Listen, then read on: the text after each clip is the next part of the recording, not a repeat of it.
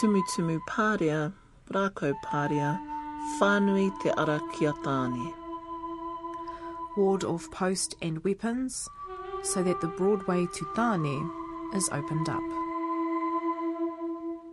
E nā iwi o te motu, tēnei te mihi ki a tātou katoa, nau mai ki tēnei hōtaka a te ahi kā, ko marae a ahau. Ko Justine Murray ahau e mihi nei kia koutou katoa e whakarongo mai ana. Welcome to Te Ahi Kaa on Radio New Zealand National. Around the country, we've been enjoying some nice weather, and if you've been following the Commonwealth Games, aren't the New Zealand Silver Ferns doing well? They played against Papua New Guinea this week and won by 80 goals. Tauke. If that's what's been happening in Delhi, India, here in Aotearoa, there's a kaupapa Māori focused sports facility in Palmerston North, Tutoa Sports Academy. That's nurturing our future, Temepara George or Danika Wipiti. It was awesome. I loved it. Have you ever done anything like that before? No, not really. No. You look pretty hard out. Yeah. But you're used to it, eh, Brooke? See that? Well, you know, but I. And we've got the down low. On the Taranaki at War exhibition 1860 to 2010 at Puke Ariki Museum in Taranaki. Justine visits with Glenn Skipper, Po Tūtaki, curator of Taonga Māori. if there was a dirty war, this was the dirty war. You know, the targeting of kainga, um, the targeting of industry, um, the targeting of crops, um, basically the targeting of, of the, the systems which hold together the iwi. Ko te mea tuatahi, Last year, Stan Walker no Tauranga Moana entered reality TV show Australian Idol. Boy, that 18 year old sure did impress the judges with his version of this. Girl, I'm in love with you, but this ain't the honeymoon. We're past the infatuation phase. We're right in the thick of love. At times we get sick of love. It seems like we argue every day. After weeks of competition, he won it. Justine talked to Stan Walker about his career to date and how he manages to keep his taha Māori in check whilst being part of the pop music machine. Tūhui uh, me ngā tirangi nui a iwi, ko Mau te maunga, ko Tauranga te moana, ko Tapapore te marae. um, yeah. Now I'm an Australian. Are you? Would you call yourself a Mozzie? yeah, well that's what they say. I just say that just to, um, just to please the Aussies, I guess. So, um, okay, Stan. Uh, obviously, uh, I mean, I'm talking to you because you've had such a, a meteoric rise, if you will, in your um, uh, career as a as a singer. Um, have you sort of come down from the whole Aussie Idol win and the um, the reaction from that, and all your work with that? Have you come down from it? Um, like for me, it feels like a long time ago. Like it feel, honestly, it feels like five years ago. Eh? Far out. I, I, I like people were like, oh, congratulations, and I was just like, far out. I was like, I don't know why they're still congrat- congratulating me because it feels long, or like it feels long ago for me. But um, I've been, I guess I've been so full on lately that I've just um, yeah, I've had to just um, just carry on and um, just stay focused on what I'm doing. And hey, you heard about your nomination at the Māori Music Awards recently, eh, in Hastings? Yeah, yeah, uh, that was so mean. I was gutted I couldn't come because um, I was working and I, I'd been in another state at that time and so I couldn't come. But I did a video message and my uncle Stan, um, Your namesake? yeah, yeah, he um, accepted it on, on my behalf. Yes, and all those Tauranga Moana lovely singers were there to tautoko as well. Yeah, yeah. How do you um, maintain or, or, or stoke the, your culture, your, your Māori tanga, your taha Māori, whilst living in Australia? For me, it was it was easy. It wasn't um, like something that I ever like like I didn't want to let go of. I'm really proud of being Māori and uh, you know where I come from, and I'm proud of my culture and, and our reo and everything. And I actually become a little bit plastic. I far out. I come back and um, I had to do a Māori interview, and I was like, far out. You got to talk slow. I can't understand. I was like, far out. But um, like uh, I love it. I uh, you know every chance I can, I um, I do something you know that's got to do with home or even like I love just um singing Māori. I always sing a Māori song in in some of my sets I do, and you know just I try and show that off as best as I can. So, what would be your favourite Māori waiata? Ooh. I like the old ones. Eh? I like the older hymns. Yeah. Probably our favourite to do is um, me and my whānau is um, he kakano. So we always Nice. do that just as a, as a family. But um, um, oh, I like I like the old ones. Mm, I like all the old ones. When did you move to Aussie and how long have you been there? um, we've been here for five years now. Um, we moved over here when I was 15, and um, I'm 20 next month. So it's going to be five years. Oh, yeah.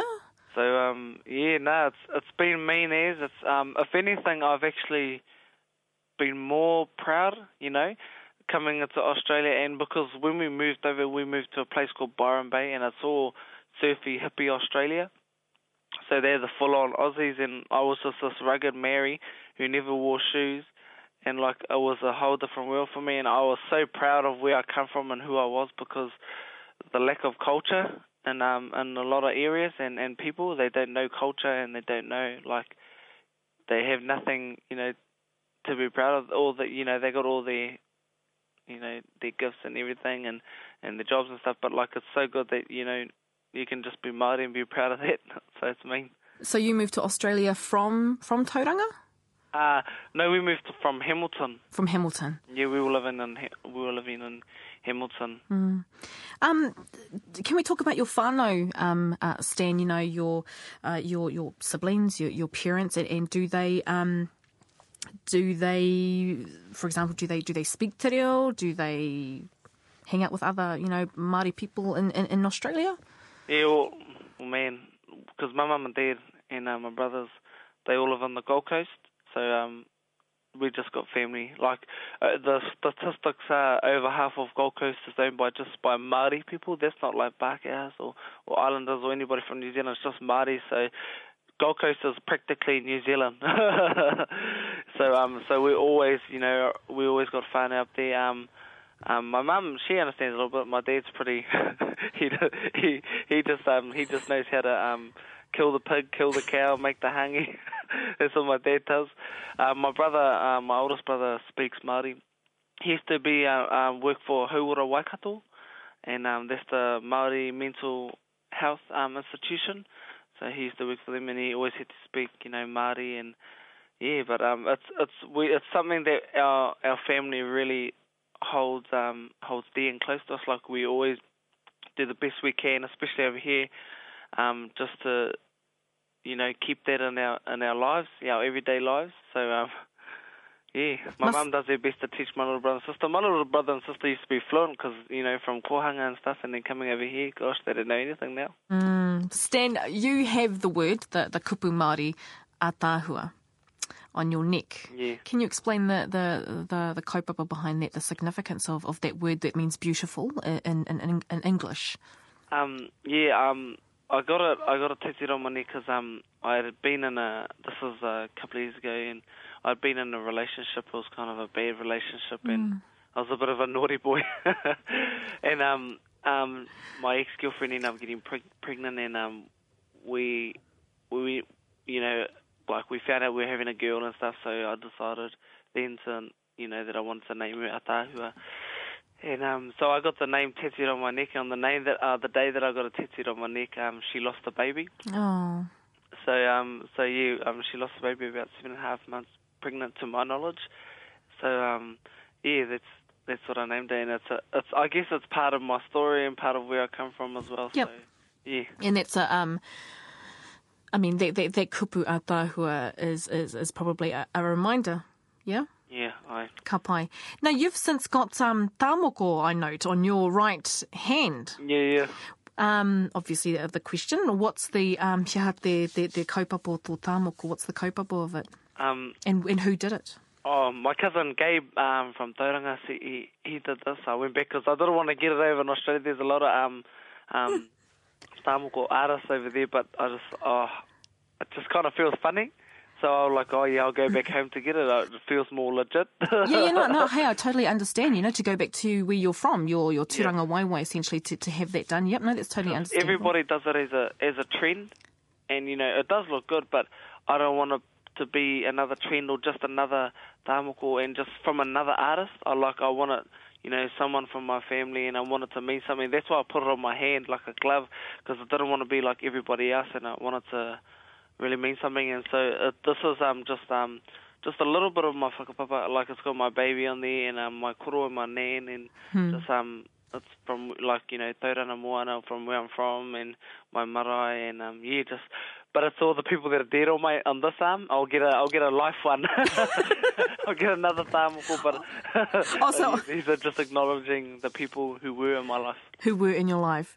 Yeah. And so your left hand could possibly be, you know, your, your, your whānau who are still with us. Yeah, might have to get my whole arm done.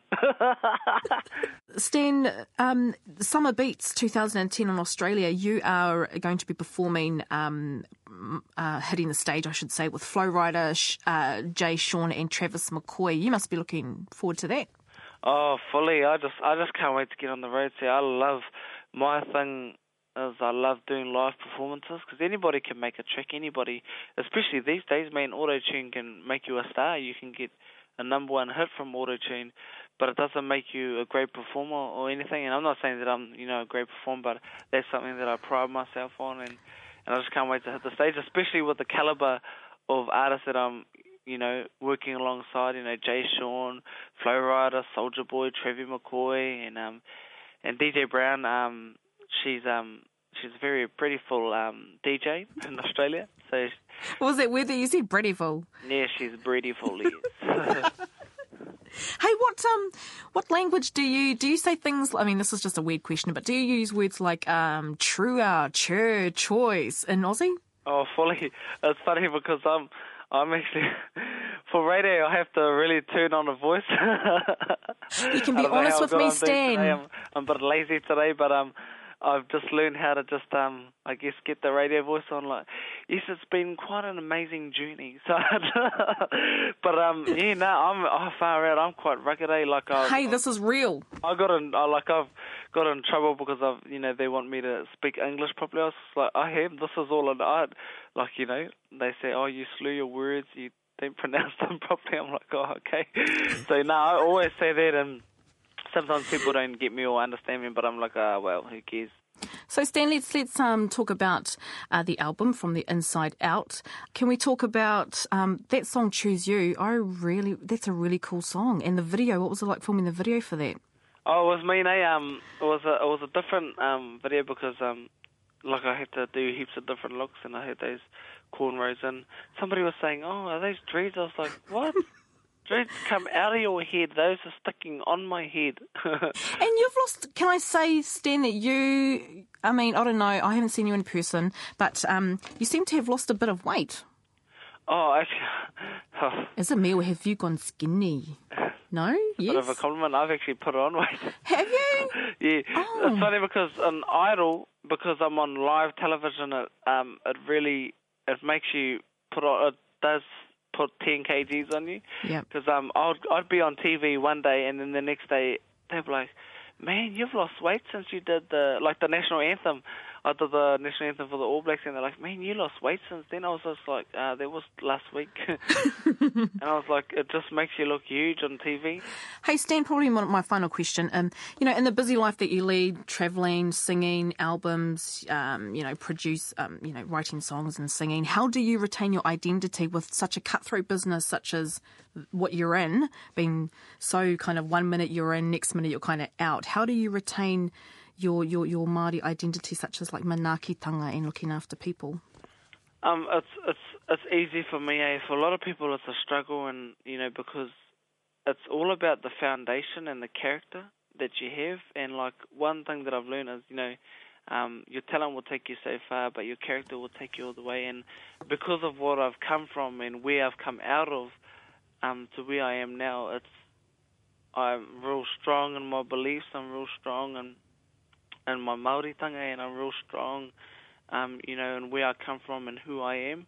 And that's something that's not a problem for me to ever, um, you know, uphold and um, and just really represent. Because like I love it. It's a, I'm I'm blessed and I'm privileged to be able to be who I am and come from where I come from and and live the life that I'm living now. So no, I love it, and because of my family, like I've got amazing support, you know, backbone of support in my foundation, you know, and I just thank God every day for where I am. So yeah. Kia ora, Stan Walker. Watch out for it. We'll be reviewing the album soon. I'm Maraea Rakuraku. And I'm Justine Murray, and this is Te Ahi Kaa. Right now, we're viewing on our TV screens elite athletes from the Commonwealth. Now it's a good time to ask what does it take to be at the top of your game? Time. Lots of time, a drive to succeed. You don't get up religiously at five o'clock every day for nothing. The financial cost is a big part of the story, but even bigger is the commitment you need to put in, supported by the people around you, be it coaches, friends, or whānau. Tutoa, a Māori Sports Academy based at Massey University in Palmerston North, requires commitment from staff to students, parents to kids, and from the students themselves. Add into the mix a kaupapa Māori approach, and well, you have a formula for success with a Māori flavour. Tutoa means to stand strong. After spending a couple of days with the students, anyone would conclude they're well on their way to becoming elite athletes of the future.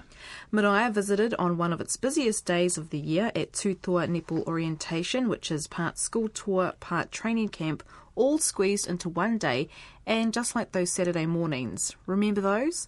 When the netball wasn't cancelled when it was raining, as was the case when she visited the Palmerston North campus. It's wet, it's miserable, and there are teenage girls in one layer of clothing lying on the bloody cold grass.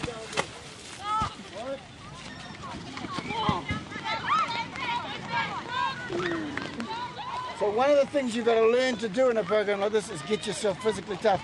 So when we get into a wrestle situation, you're not helping the person who's small and you think, oh, I'll look after them. You've got to learn to knock them over and teach them to fight back. All right? Find a partner, head to head, ready to go.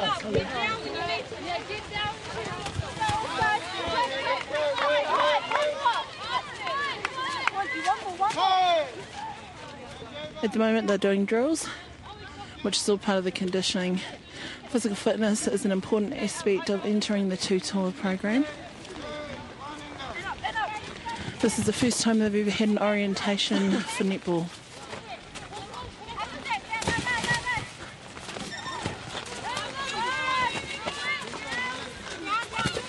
Okay, Yvette McCausland-Durie. Can you just describe what they're doing?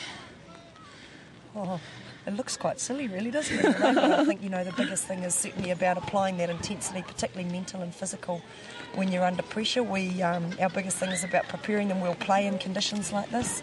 They're in the middle of a tournament. They've got to know that they can handle the pressure, that the little things that um, aren't going to put you off, really. So, you know, tackling tackle bags, while that doesn't physically have any relation to netball, um, the big thing is that they know they can continue at an intensity under really challenging conditions. Yeah, because it's raining, eh? Yeah, it's pouring. It's not good. We're Yeah, on a thunderstorm cold. about to come. It's icy cold.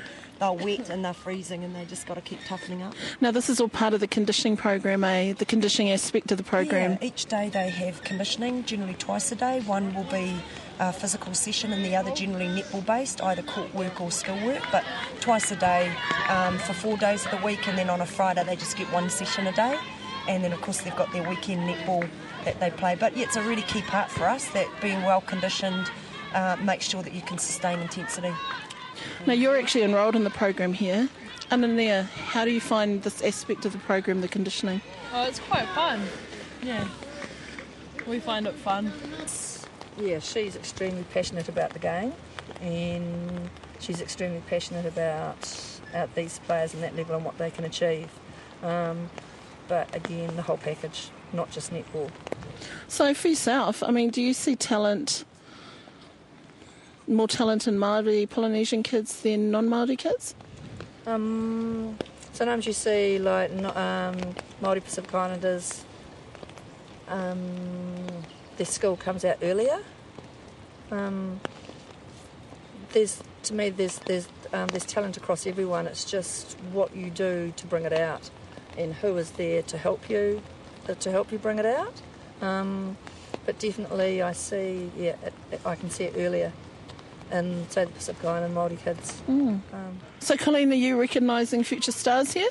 Um, would, from from that session there, like it's good to watch the ones who dig it in and keep going. Um, um, be interesting to see how then it then transferred into the gym. I like to see them actually with the netball court specific stuff. But Yeah. this is quite good to see like the guts and determination. Yeah. Which is what you need on a netball court. You know, you, you're tired, you've had it, you're buggered, but you just got to keep going because the game hasn't finished yet. I think you've um, you've got to get them early because otherwise, if you get them say at year 11, they've got like bad habits that you then got to break Right. or like a change or um, you find you're- doing the basics, but if you can get the basics in earlier, then you can actually go on to more um, like difficult stuff. Yeah.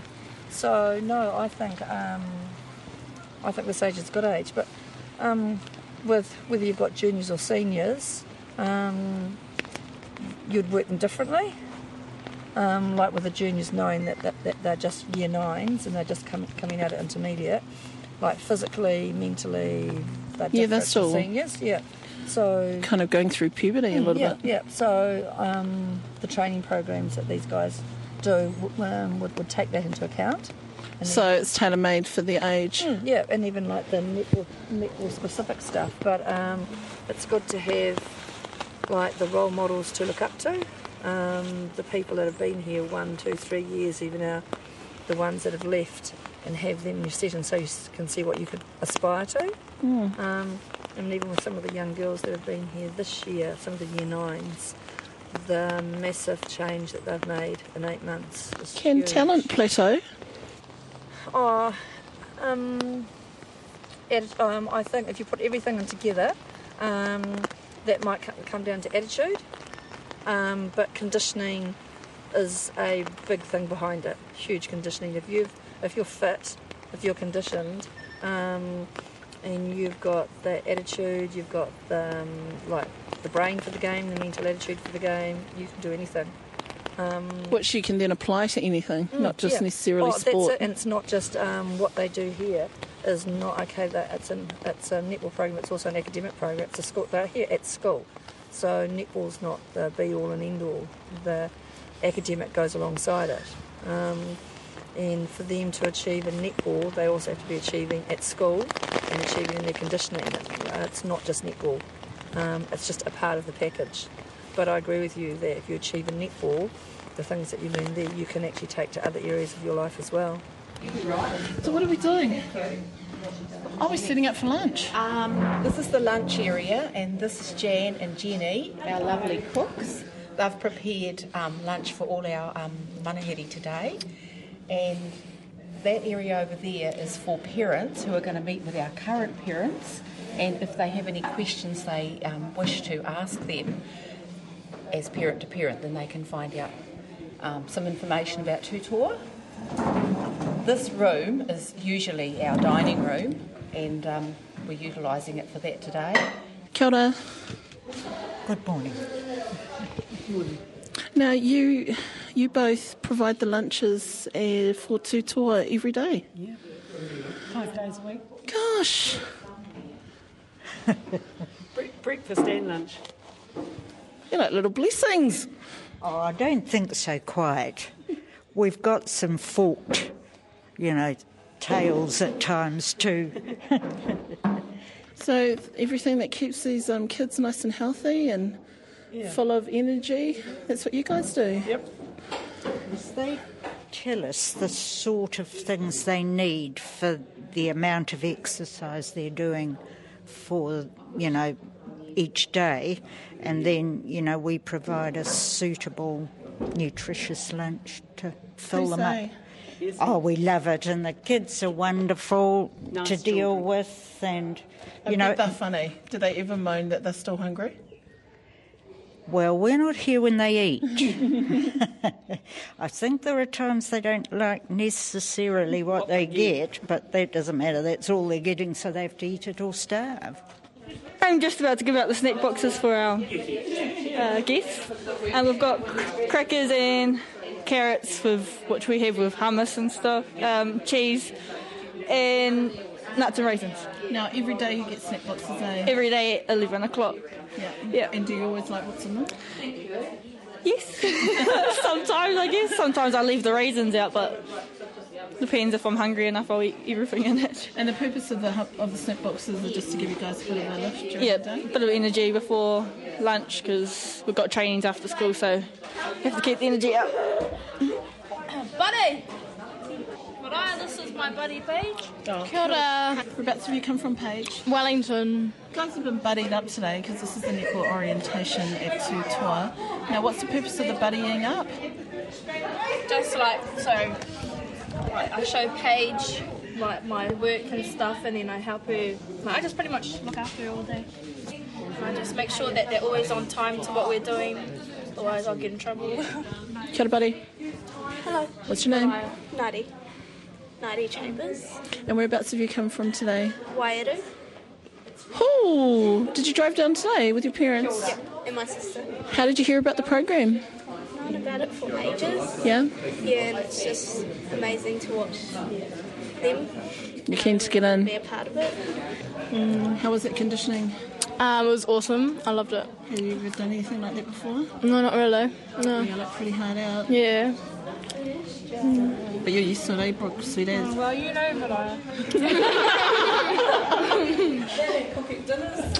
We're now heading back into the lunchroom where parents who already have children enrolled at the Tutoa program are going to meet prospective parents who want their child to go here.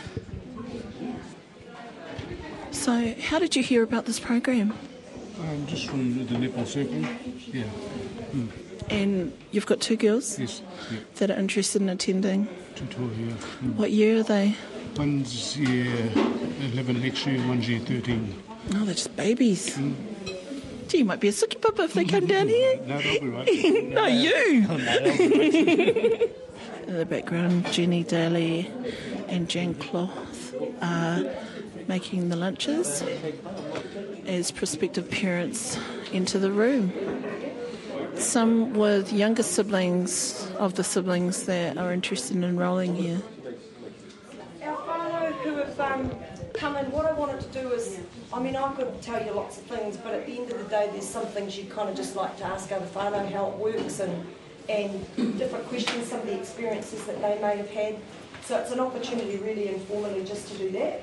Um, what the students are doing next door is just going through how the classroom works and what the structures are, how they get their bookwork done, all those sorts of things, setting targets. So there, there'll be an opportunity later on where we can go down and do that, but I thought it would be best that the kids get a bit of a sense of what it's about first. But um, at the end of today, we'll also have an opportunity to do a lot more admin stuff, some of the more detailed bits and pieces.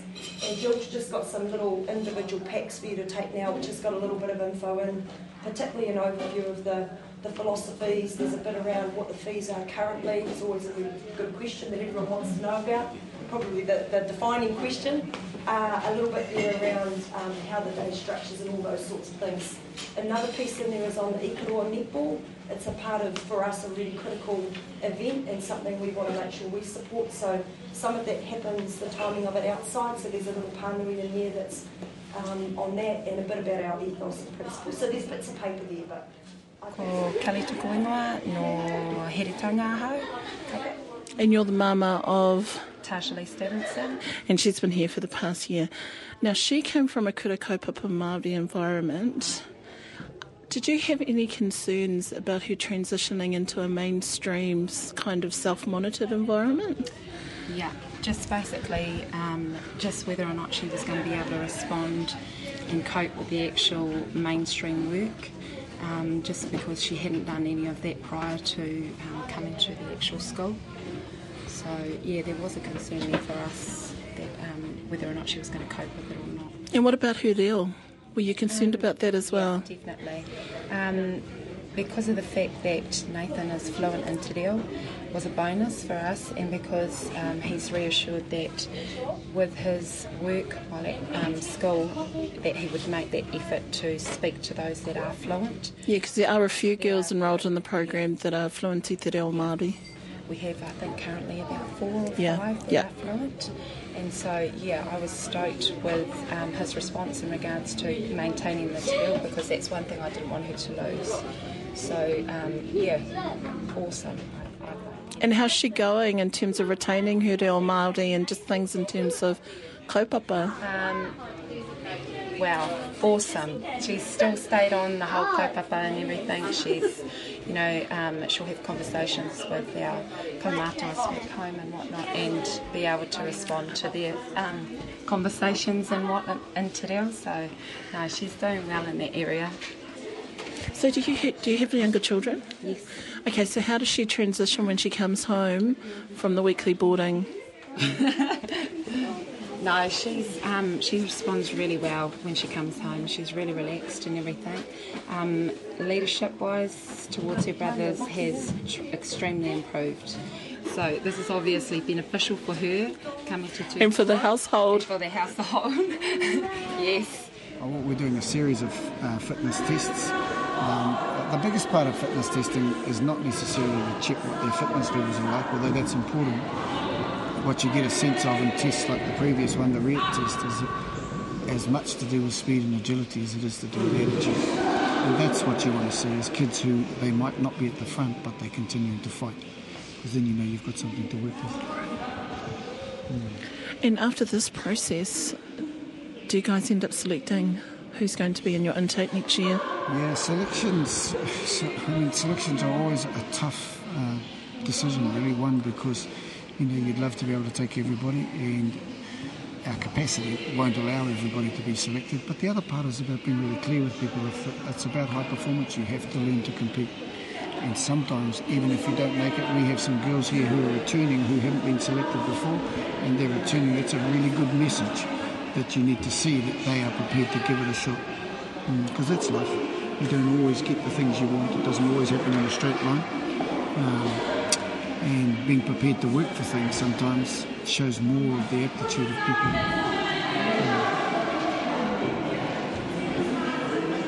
So at the moment, they're on their elbows and their toes, pushing themselves up, seeing how long they can hold it. Yeah, this is a prone hold, which is a, a test of core strength. So one of the things we do lots of work on, particularly with young girls, but with all athletes who play dynamic sports like netball and other sports of such nature, is that if you've got a really strong core, which isn't a natural thing usually, and particularly with young people, that it allows you to, to be able to contest balls in the air and land and still hold yourself in a nice strong position. It's not, got nothing to do with the size of your biceps, it's more Yeah. to do with how your core functions. Mm. Now, you know what? I'm watching, and most of the girls who are still lifted are girls that are currently in the program now. That's right. Whew. Does, so does the competitive kick kick in? Yeah, there's a part of it. The other part is that they've been doing it for a long time. So, you know, you would expect that they would be ahead of people who haven't. But what you can already see is some individuals who are prepared to show you that they're going to hang in tough. Yeah. So we're looking around the room now and you can see young girls who are hurting. You can see it on their face. And she's not even looking around. She's just doing it. Some people come from other sports. I can see a young girl over there who comes from a swimming background, and so she will have done lots and lots of other types of training. They know how to work. And it's a key effort that you need to have if you want to progress. Now, Nathan, as part of the selection process, do you have individual interviews with each girl?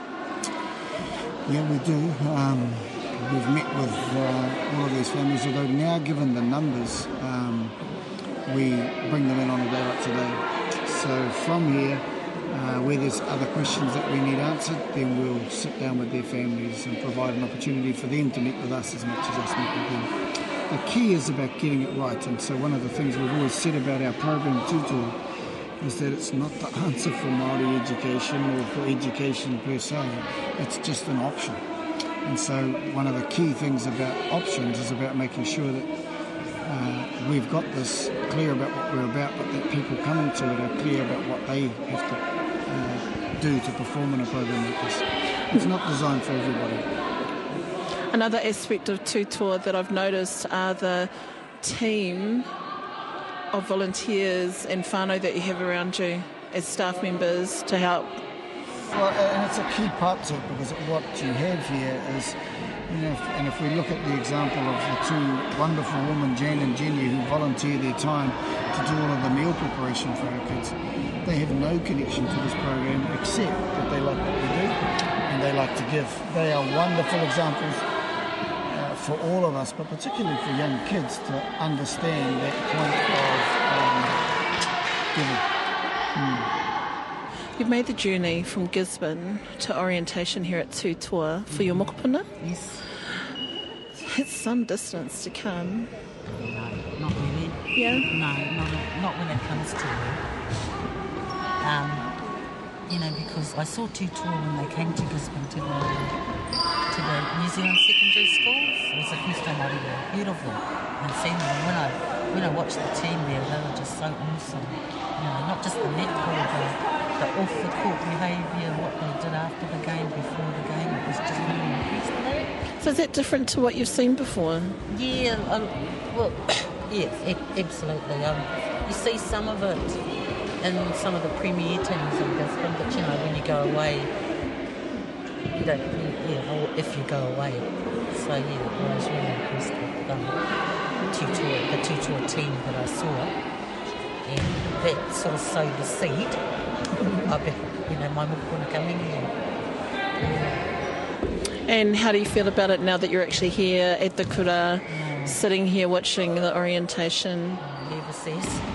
Oh, Neha. Yeah, Nervous for your moko. Yeah, because we talked, um, you know, we've talked about it, and we um, said that you know, she has to. I mean, you applied to get here. You, you have to be chosen to come here. You know, it's a privilege, not a right. You so we've told her she's got to work hard if she wants to come here. Um, then she's got to do it for her. So, but we're we're here to support her, you know, to to make sure she can get that chance. And has she always played netball? Uh, yep, she's played sport. She's played a lot of sport, netball. Um, she plays all sorts of sports really, but netball is a special love of hers. So. So ha- has she been around netball circles for a long Yes, time? long time. Like Māori netball or netball? Marty, she played Marty's first time this year but, um, in the intermediate grade. But, um, you know, uh, there's a fam- there's a whānau we've been, I was an inaugural member of a one netball team at home and my daughter's played, you know, we've been in netball circles for quite a while. Now, if your mokopuna was to get in, it means that she would end up boarding here. And how would that be for the whānau nanny teacher screwing your face up? Yeah, no, that was the only, you know, um, but I think she'll be all right because she's used to being away. Um, she's been with her parents, well, she was with her mum and moved around a lot, and then she came back to Nan, so when she was nine. So I think she'll be all right. But It'll be you. Yeah, so yeah. But these, these are the things we have to do, eh? And um, we'll just do them. We'll just do them. And make sure that we're there for her when she, when she needs support, our support. Because it's a whole whānau thing, eh? It's not Aye. just Nan. It's a not whānau just- commitment. Yeah, it is. So, is that because the school has a netball program, or That was actually the structure um, of the school. I liked the idea of correspondence as well. You know, I had a look on had a look on the website, had a look at a program they run for the kids, um, and it was because really the structure and, and of course the um, the whanaungatanga, you know, the whānau, the being Māori, that was a big attraction as well. Um, Ikaroa ki te raki are quite fortunate that a number of the girls that attend Tutoa um, are selected into the, the team. So uh, we have a huge contingent of Tutoa girls that are part of the Māori team for Ikaroa ki te raki, as well as parents that, that come and assist as well. now is that something that just developed? Uh, definitely. The fortunate thing with Tutoa is, as it is seen as a sporting academy, it is. Um, I think that relationship that is imperative that they do form part of it. They are seen as, as performing at their high performance. And I guess it's also because for them to be part of uh, something that's outside of school, but still supports their school life. Yeah, definitely. It also provides a pathway because obviously because it's secondary schools. If um, you know they don't make New Zealand secondary schools, there is another pathway in terms of Aotearoa Māori netball when they go to the Trans Tasman tournament. So they do have two two opportunities in, in, in essence to be able to play at that level. So you're the parent rep who sits on the board of trustees, but you also bring to that your experience with Ikaroa I'm also on the board of Ikaroa Ki Te so I am the treasurer for that um, organisation as well. So that assists the relationship. Definitely. Um, the fortunate thing with me being in, in partnership with that is that, uh, for example, the girls that come to trial for Tutoa, they come from out of region, and obviously um, we do try and accommodate them as well because we know that they're not going to be around when we do have trials. So we'll make sure that the information is passed on, like like today, to make sure that they are available to come back for trials, which are happening at the end of this year, in November and December. Now, Tanya, your girl also was a student at a Kura Kaupapa Māori. Did you have any concerns about her adjusting within the mainstream system? Um, well, I've been fortunate that my older son attended a mainstream school, come straight from Kura Kaupapa into mainstream, and seen that because they weren't in a uh, mainstream environment, they adapted very well. Um, because it was all new, they wanted to know what was going on and knew this new and know this new world. So for Renee, it was pretty much the same. The fortunate thing with Tutoa was that it was based on Māori principles and philosophy. So she was coming across into a small whānau environment, into the same kind of concept. So that, that was a fortunate thing for her. Now, every year, it's not necessarily guaranteed that a student will be accepted into the following year. How does your girl handle that kind of pressure? She's actually been quite, she's probably one of the fortunate ones. When she started here um, in third she was um, elevated or selected into the Prem team, Premier team. So at third form, she was playing Prem ones and then was also fortunate to play secondary schools. Uh, from that, she was able to go to the Lower North Island secondary schools and also down to New Zealand secondary schools where they had won it. So she's probably one of the fortunate ones where it is part of her lifestyle, um, Māori, being Māori, being coming out of Kura Kaupapa and sporting as well. It suits her. So um, for us, it's like we'll just keep going until this pathway uh, remains open for her. It's about getting our girls to become strong, independent women, I think, for, for myself. And uh, today, kids are just let to do whatever and um, not driven anymore, no, No, goals, they don't understand the importance of their school years. going forward. I mean, did you fellas though when you were growing up? No, I didn't even know this place exists, but I was wondering, hey, why didn't we have one of these when, when we were this age? I didn't even know Māori netball existed. Oh, yes, I used to play Māori netball, so. But I mean, to have a school like this around would have been a lot for us back in my day, anyway. I would have come here. My parents probably couldn't afford it then, but oh well, I still would have wanted to come. Yeah. As a parent, you want them to have the best with the way the world is like now, you know, and, and stuff. So for me, I want her to have the best if we can give that opportunity to her. You know, at the end of the day, she's got to do it. Um, but as long as we're giving, we're leading them forward. Yeah, that's right, eh? and they, Oh, they got to want it them as well. forward. Yeah. No use us living through their lives. But sometimes they need that push. Definitely. Because if they don't have that push, it's sort of like they're left to make those decisions that, they're, that are not so good sometimes. You know, hear that when they do start here at Tutoa, they go over you know, what they want to be when they grow up, set their aspirations from the start, and then they work their way through their goals and help them to get there. And then sometimes, you know, they might decide to change their mind, but they cater for that as well. So, yeah. At the moment, my daughter doesn't know what she wants to be or where she wants to go, but um, just knowing, hey, wait for me. So if your girl was to go here, should be a should be a day girl. Day student, yes, day student. So what was it grabbing you? Well, I was kind of leaning towards another school before we came here today, but now I'm kind of slightly leaning more again towards Tutoa. So still balancing it out, I suppose, our decision.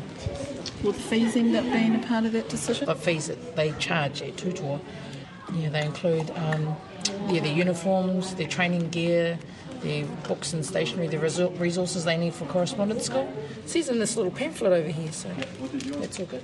Do you have- membership and lunch. They have lunch and breakfast here as well. So and the snacks. Snack administration, conditioning programs, and monitoring specialised sports support, all that sort of stuff. So to me, that's reasonable. I think Tutoa would be good for her, um, but I'm just afraid that she may lose some sort of direction in the correspondence way. Like she might benefit more from a teacher standing in front of her rather than correspondence school, but after listening to a couple of the whānau just before, uh, Tania and I think it was the other Lily's mum, um, Kelly. I'm not I'm not that afraid anymore. Kia ora ki ngā tauira o. A big shout out to all the students at Tūtoa Massey University in Palmerston North. Yes, Brooke, Lily, that's you. The parents Nathan Durie and Yvette McCausland Durie, Joel McCausland and the rest of the staff. If you'd like to see photos, do head to our webpage radionz.co.nz forward slash Te Ahi Kaa. If you're interested in a weekly update of what's coming up in Te Ahi Kaa, why not subscribe to our newsletter? You can do that at the website we've just mentioned.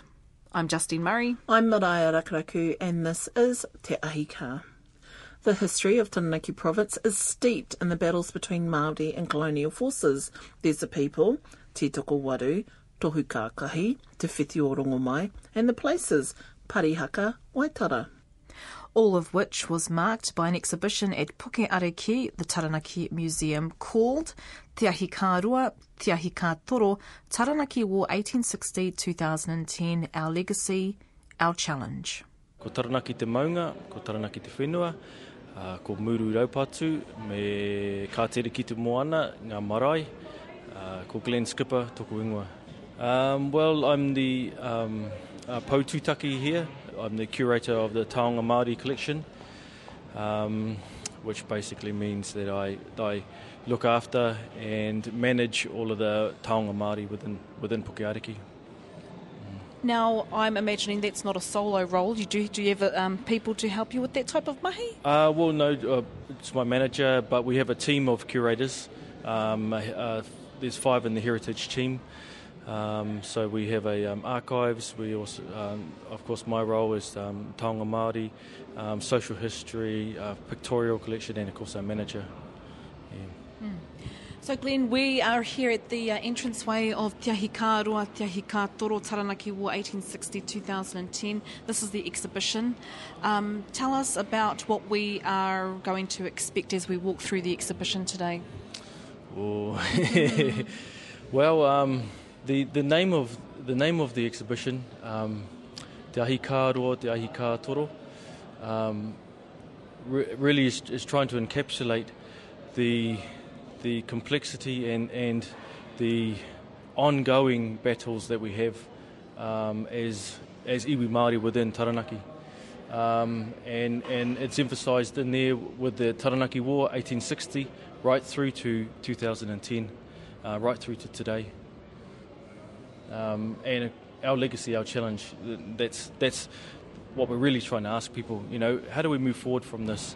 Um, how do we um, look at the injustices, uh, look at the issues, and actually move forward as a, as a nation from here on? And boy, were there some injustices, weren't there? Well, Glenn? well, yeah, that's right. Um, None, it's not. I, I can assume I haven't been in it, but it's not light-handed at all. We're about no, to.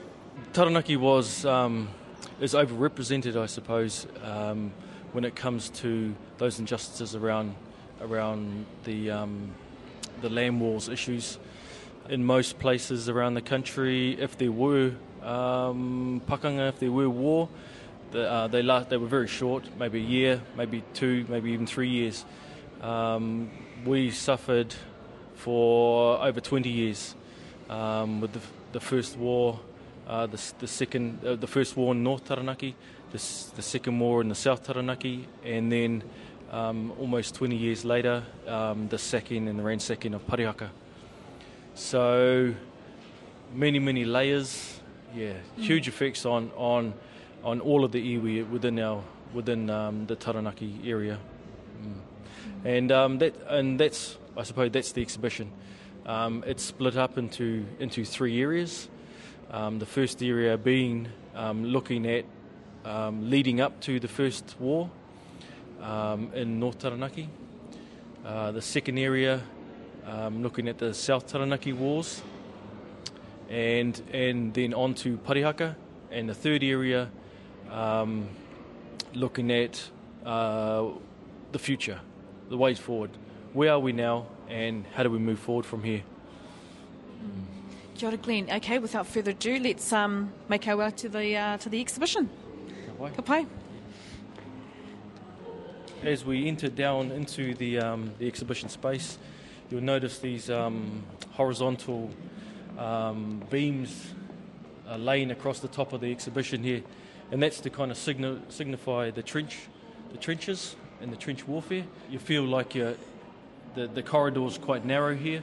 You feel like you're inside a trench, and you and you and it's um, it's designed us to make people flow in one direction to, to feel like you you know you're actually forced to in order to to move in this direction. On the walls right now in front of us, we've only taken um, you know a few steps down into the um, exhibition. Where does the Taranaki war story start? In Taranaki, um, there were actually um, battles before the war. Um, the first military um, exercise ever in Aotearoa happened in South Taranaki. There is a, there was a history of conflict even before the, what they what we now consider the, the New Zealand wars. Um, the, the first two um, the first two objects we have here, one being a tauihu and one being a figurehead. Yeah. Yeah. So the fir- the first um, um, two two items, one being a prow from one of the waka that Wiremu Kingi, um, Te um, brought back when they when when the um, t- when Te Atiawa returned back from the Wellington region. Um, there were four there were four waka, and, and this is so this is one of the prow from from that hikoi back, and and a figurehead, a masthead from the um, from the HMS Eclipse. Yeah, so uh, w- which was um, one of the one of the um, navy vessels which um, patrolled up and down the coastline here during the wars. Okay, so we're going to move our way through the. I've got to say, these trenches there, um, they've got like a red light under them. It's very effective, Glenn. Yeah, well, well it, uh, it's, it carries on that theme called Te Ahi Ka, and um, Does the red stand for any, signify anything? well, just just that um, you know the fires, the fires, the constant fires that are burning Right. still. Yeah, and um, you know the just the the darkness of it. Uh, yeah.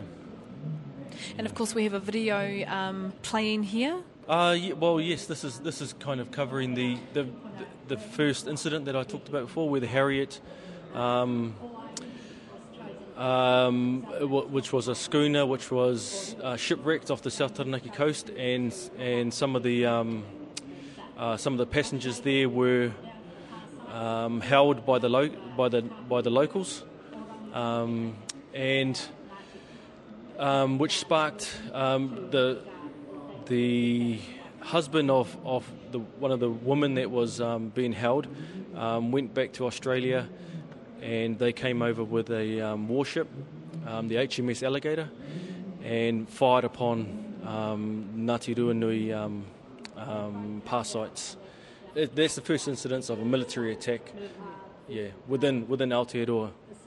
So now we- we've kind of we've passed through the, the beginning of the of the New Zealand wars, um, and on we have photographs here of some of the some of the early uh, not in photographs but paintings of some of the early settlers, the, some of the early um, depicting some of the huis, some of the documents that were that have been signed um, around um, land deals, um, deed of purchases, and other things like the Fitzroy pole, pole the Pou Tūtaki, um, which was a signal um, that our tupuna placed up to say that from this boundary on, no Māori land would be sold.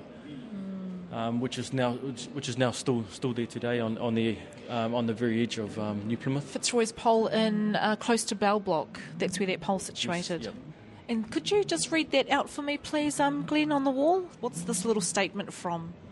This is the um, martial law um, edit.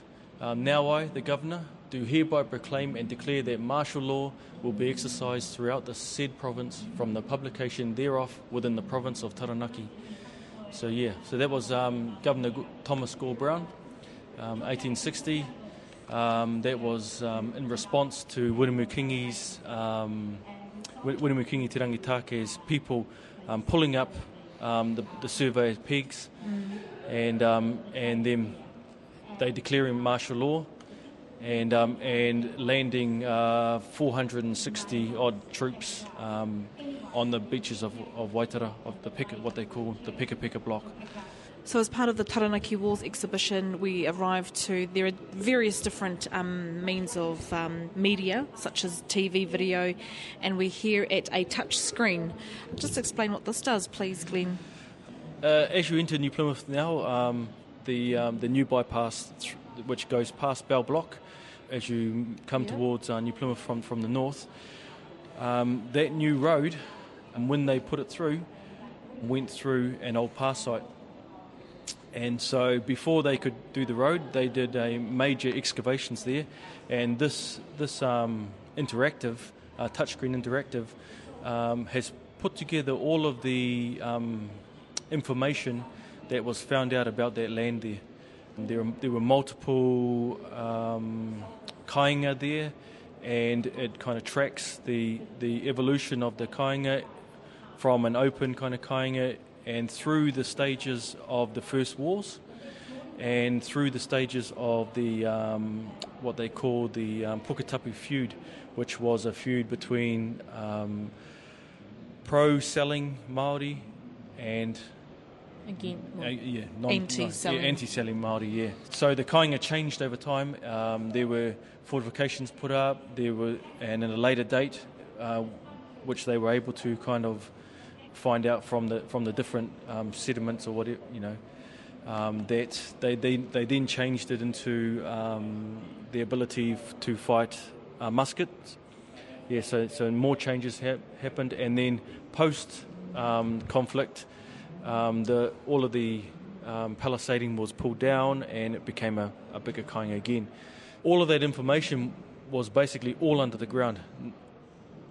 We knew that there was a pass site there, but there was nothing. There was literally nothing left. It was farmland, and it was only really through this this process of them wanting to put a road through there that then they had to go through and do all this. Um, yeah, do all this um, Excavation. Yeah, ex- yeah, excavation and surveying off, and, and trying to quantify and look at what they actually had there.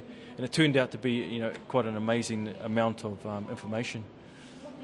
Yeah, So so Glenn- so you can actually Yep. so you so can if you want to touch the screen there. This landscape, situated to the north of New Plymouth, which is now being cut through by the motorway bypass, was discovered by archaeologists to have once been the site of Te Oro Puriri Pa, named after the indigenous puriri trees still standing as leftovers from the native bush in the So area. what are we seeing here, Glenn? Uh, yes, so the so the screen's now um, doing a fly through, um, rotating around the the fortifications, the the Patu Wata Wata, um, and then shooting shooting over the top to give a plan view. Yeah. Man, architecture is just. I mean, we were Māori people were clever people, weren't they? Yeah, yeah. Well, uh, of course, you can see how they managed um, the different areas. You can see where the different whare were placed, as, as opposed to where they were, they were going to um, have stock or have have their um, mara. The direct result of the effects of land tenure and the subsequent land wars. Kapai. Okay, we'll move on. moving around uh, with our people uh, locally and both, uh, you know, on a national basis, uh, no one seemed to know anything about it. Uh, it wasn't until uh, we had dug uh, quite a bit of it up. So who is this talking now, Glenn? This this is Grant Knuckey, uh, the um, significance of who the was the chair of of the um, the Puketapu it Hapu. seems to be that um, it was a generation, I suppose. Uh, some of the people we may have lost during the Second World War might have had that knowledge, or um, somehow people uh, who whakapapa back here for some reason uh, lost that knowledge. So, Glenn, do we know if um, during the excavation of this um, highway, if any um, koiwi were found? Uh, no, no, no koiwi found. Um, the major. So it wouldn't have been an Urupa site. No, no. There's actually there's an Urupa further to the um, to the south. Yeah, which which is still intact. Yeah. Kapai. Okay, so we're moving through the uh, Taranaki Wars exhibition here at Puke Ariki Museum. I'm with the Māori curator, uh, Glenn Skipper. So we just passed some of the um, taonga that we um, associate with the wars, um, a toki and a and a tiki, which are associated with uh, Wiremu Kingi. And up here we have some profiles of some of the major players um, leading up to and, and around the wars. Um, Dickie Barrett, who was a, um, a whaler and who, who married into the local um, community here, Wiremu Kingi Te Rangi Take, Sir Duncan Cameron, uh, Te Ua Haumene, uh, Pāmu, Old Kate, and Reverend John uh, Frederick uh. So it says in this um, um, Nation Builders, these are just a few of the many people who have created the Taranaki and New Zealand we know today. Uh, no, I suppose some of the some of the key things is that we that we really wanted to portray in, in the exhibition was just the personal aspect. Um, without that personal aspect, well, we, we need to touch people on a, on a, on a very personal level. Um, it's a very personal story for, for a lot of people. So, so as we move through into this into this next area, you start to see some of the some of the artifacts, I suppose, of um, of people whose lives were were encapsulated in this in this conflict, of people who lost um, um, taonga during that time, and of people who who gained a, a massive taonga. So. Yeah, that, those personal stories, some diaries, Oh, and diaries. other Wow. yeah other other things, you know, of, of a personal nature, so that we can tell you know we can tell real stories about real people. Kapai. So this is the end. This is the end of, of the of what we're calling the first Taranaki War, um, where there were some conflicts um, around the New Plymouth area.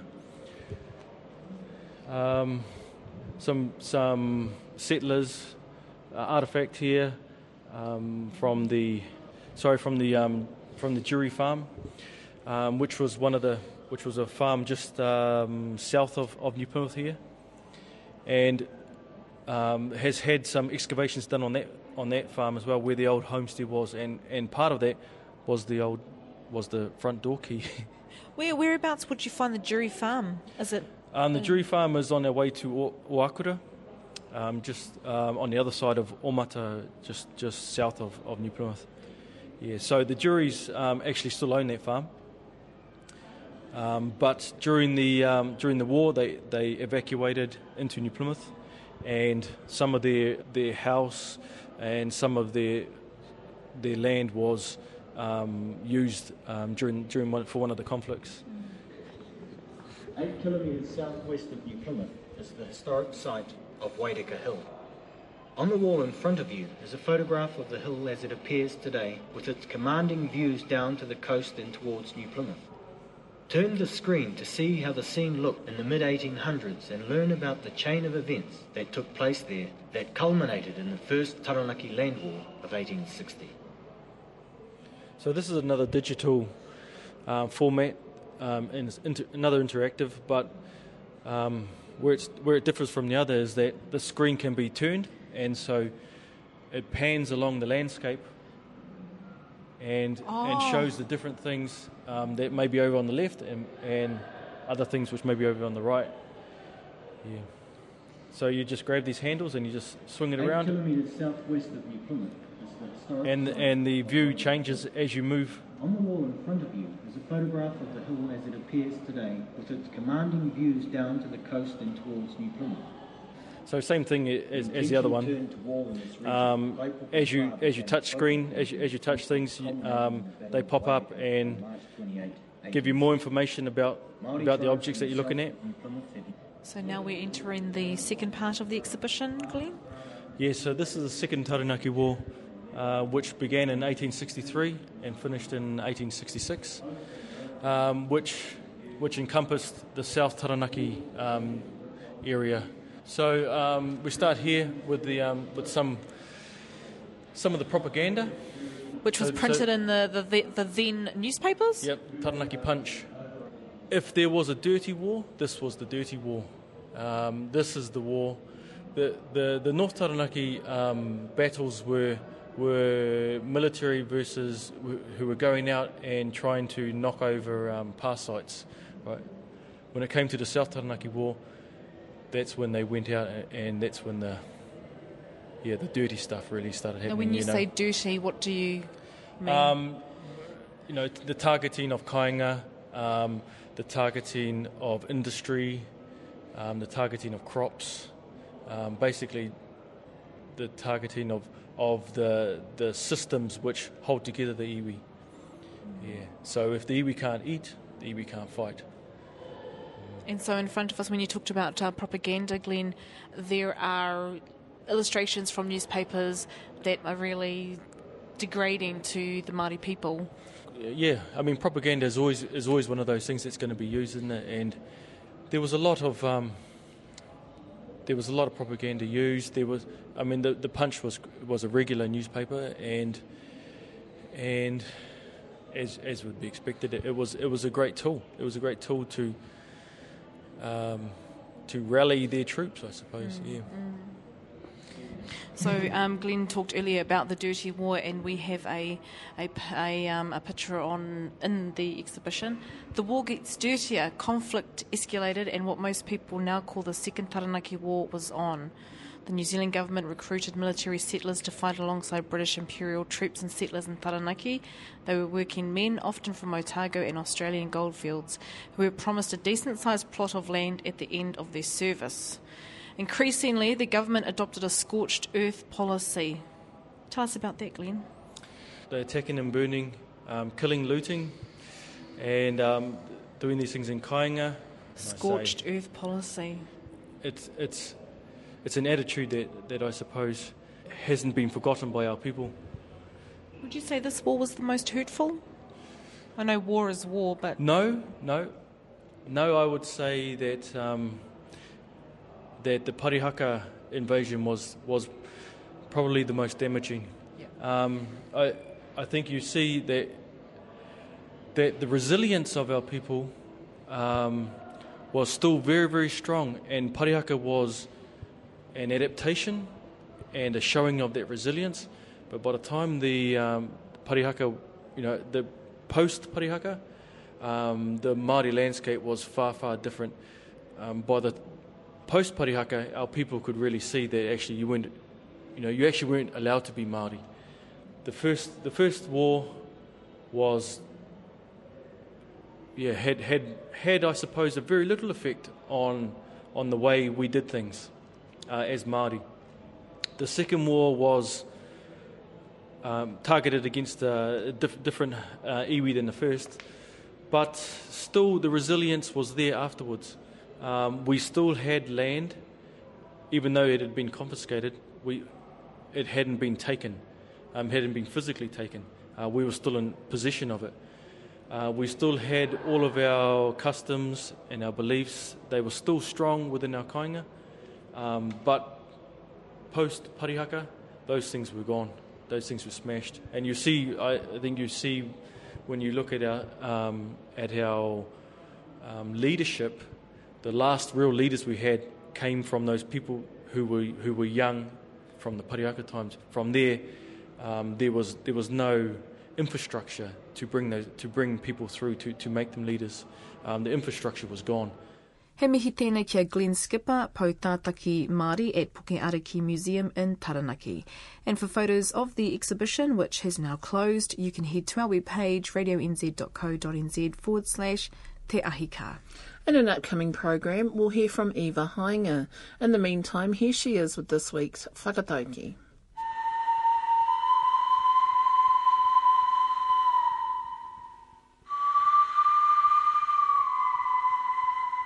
Tumutumu Pāria, Rākau Pāria, Whānui Te Ara Kia Tāne, ward off post and weapon so that the broad way to Tāne is opened up.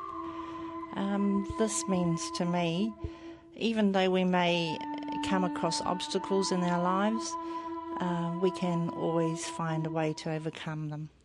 Ko Hikurangi Te Maunga, ko Waiapu Te Awa, ko Ngāti Porou Te Iwi, um, ko Te Awa Māpera, ko Wharepunga Ngā Hapu, ko um, Hiruharama, ko Te Awa Māpera, ko Te Aitanga Mate Ngā Hapu, ko Hiruharama, ko Wharepunga Ngā Marae, ko Iwa Hainga tōku ingoa. Next year, with the thousands of visitors expected in Aotearoa for the Rugby World Cup, one man is, well, kind of taking advantage of the opportunity and to introduce them to te reo Māori. Paul Ransfield admits he's a bit of a techno geek, and with the help of Doug Hauraki, he's producing hundreds of key Māori phrases to learn online. He's up next week, along with a review of the 99 AD album, the latest and final album from Nesian Mystik. Ki ngā whānau tūtoa he mihi mai oha. Atu i a rātou ki te kaiwhakahare tapu tapu, kia ora rā. Mai te whānau te ahi kā ki a tātou katoa, Mauri ora.